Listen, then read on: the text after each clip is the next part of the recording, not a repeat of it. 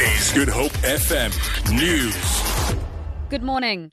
The Constitutional Court will this morning hand down judgment in the case brought by suspended police watchdog head Robert McBride. McBride was suspended last March by Police Minister Nathi Nhleko over his alleged involvement in the illegal rendition of five Zimbabwean murder suspects. McBride argued his suspension was unlawful. He could be reinstated if the Constitutional Court finds in his favor, despite Minister Nhleko's wishes for him not to return to his job.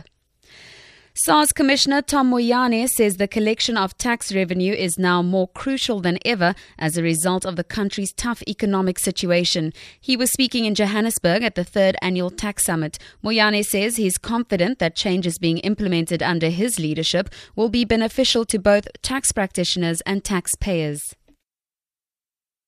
Our ability as a collective to ensure tax compliance is critical if we are all to overcome the economic challenges we face as a country. The poor economic conditions clearly play their part in our revenue collection ability. Tax buoyancy as an important indicator as it measures the extent to which the tax revenue vary with changes in economic growth. With local and global economic context in mind, it is more important than ever before that the increased compliance levels have to be achieved as a country is consolidated and that even more concerted effort is made in fighting tax evasion. A report compiled by 80 scientists from 12 countries shows the global impact of ocean warming has been severely underestimated. The study launched by the International Union for Conservation of Nature suggests that climate change is pushing plankton, jellyfish, turtles, and seabirds into waters previously too cold to support them.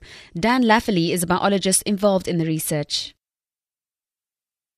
This warming has real consequences for us and our livelihoods. One of the things which is different with this report than anything we've done before is, is, taking this comprehensive view.